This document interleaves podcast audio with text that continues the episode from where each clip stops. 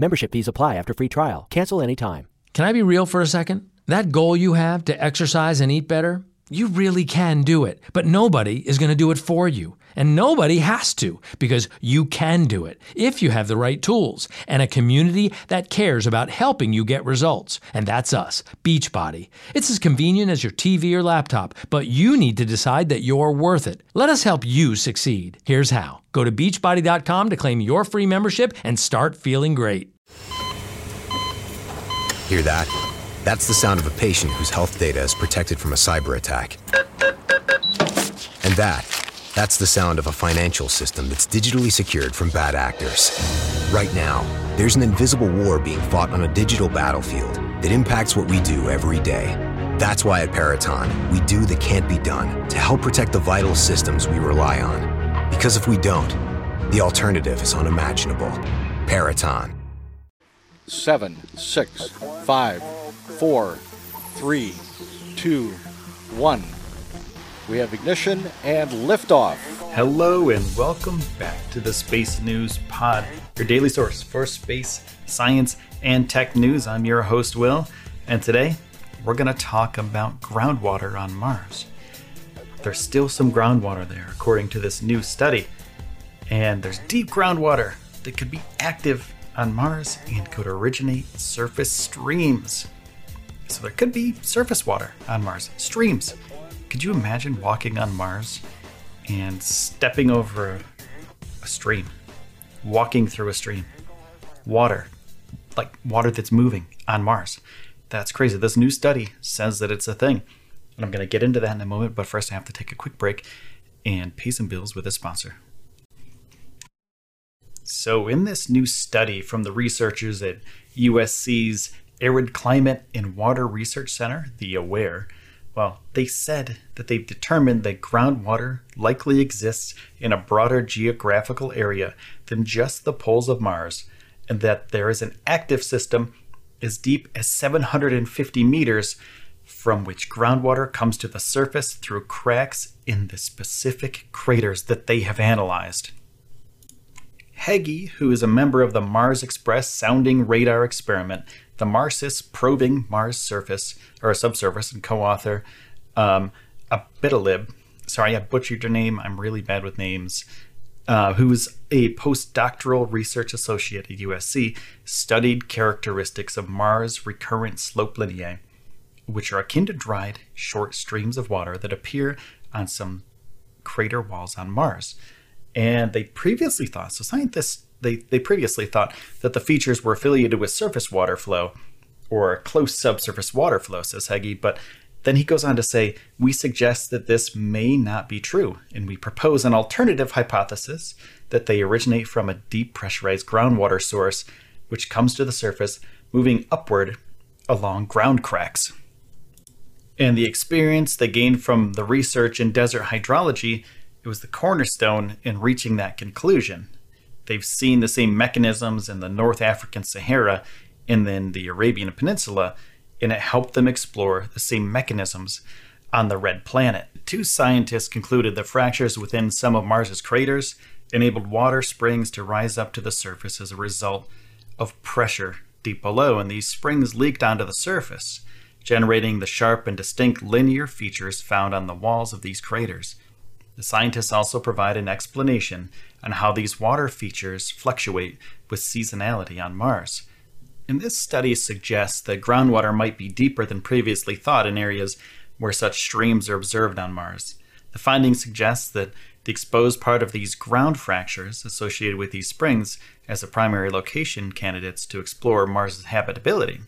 And their work suggests that new probing methods should be developed to study these fractures. These findings could be very instrumental to uh, human capabilities on Mars. I mean, if you're going to land near something on Mars, you want it to be water. Because from water, you get hydrogen, you get oxygen, you get oxygen. You can breathe the oxygen. You can make the water into breathable air. Now, you can also drink it. I mean, that's a good thing too, right? You need to hydrate yourself. And if there's already water on Mars, there's no reason to bring it with you. So that cuts down the cost of the flight. And you can bring more food. as opposed to water, or you can bring more other supplies, medical supplies, etc., as opposed to the water that would be weighing down the, the uh, spacecraft. So if these findings are absolutely concrete and there's water um, coming to the surface of Mars that we can uh, filtrate, well, it's a huge, huge milestone in the exploration, the human exploration of our solar system. So here's the method that they used to actually get this conclusion.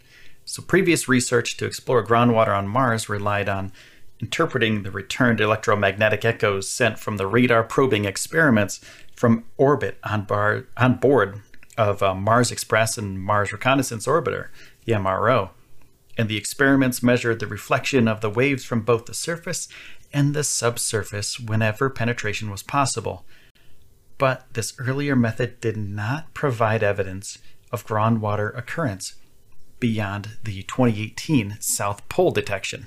And the authors of this current Nature Geoscience study used high res optical images and modeling to study the walls of large impact craters on Mars. The goal was to correlate the presence of fractures with the sources of streams that generate short water flows. The uh, scientists in this study uh, have long studied subsurface aquifers and groundwater flow movement on Earth and in desert environments. And they found similarities between the groundwater moving mechanisms in the Sahara and on Mars. One of the scientists in the study said groundwater is strong evidence for the past similarity between Mars and Earth. It suggests that they have a similar evolution to some extent. And he says that the deep source of groundwater is the most convincing evidence of similarities between the two planets. It suggests both may have had wet periods long enough to create such an active groundwater system. But he also says he didn't do this study for colonization. He says that they're rare puzzle pieces, and he wants to figure out why the water flows on Mars, and it's a bigger interest to the scientific community as a whole. And he goes on to say, understanding how groundwater works and has formed on Mars, where it is today, and how it is moving helps us constrain ambiguities on the evolution of climatic conditions on Mars for the last 3 billion years and how these conditions formed this groundwater system. It helps us to understand the similarities to our own planet and if we are going through the same climate evolution and the same path that Mars has uh, going. Uh, understanding Mars' evolution is crucial for understanding our own Earth's long term evolution, and groundwater is a key element in this process. In this study suggests that the groundwater that is the source of these water flows on the surface could be at depths starting at 750 meters deep.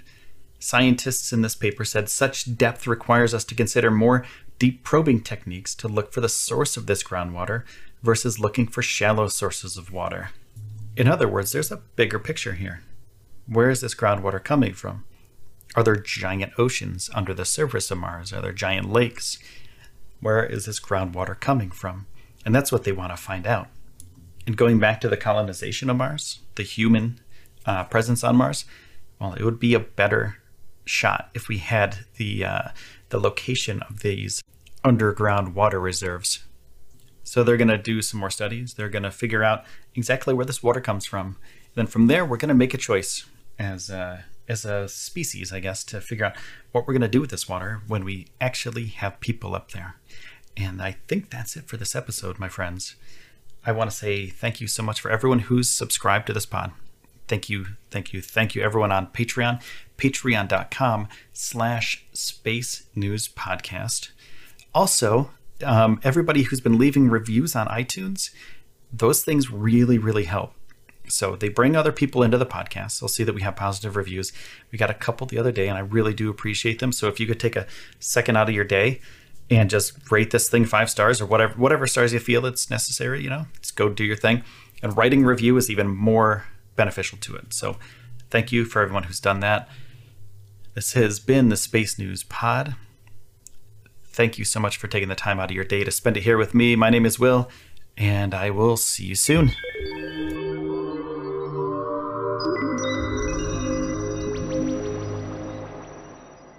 Membership fees apply after free trial. Cancel anytime. Can I be real for a second? That goal you have to exercise and eat better, You really can do it, but nobody is going to do it for you. And nobody has to, because you can do it if you have the right tools and a community that cares about helping you get results. And that's us, Beachbody. It's as convenient as your TV or laptop, but you need to decide that you're worth it. Let us help you succeed. Here's how go to beachbody.com to claim your free membership and start feeling great. Want to tell your employees or clients how much you appreciate them? Stand out from the competition with the best gift ever. Minky Couture luxury blankets are the best gift ever for appreciation and recognition to say thank you every day of the year for a job well done. For every member of your team, share your warmth. Show them you care. With Minky Couture luxury blankets, the best gift ever. Shop now at softminkeyblankets.com.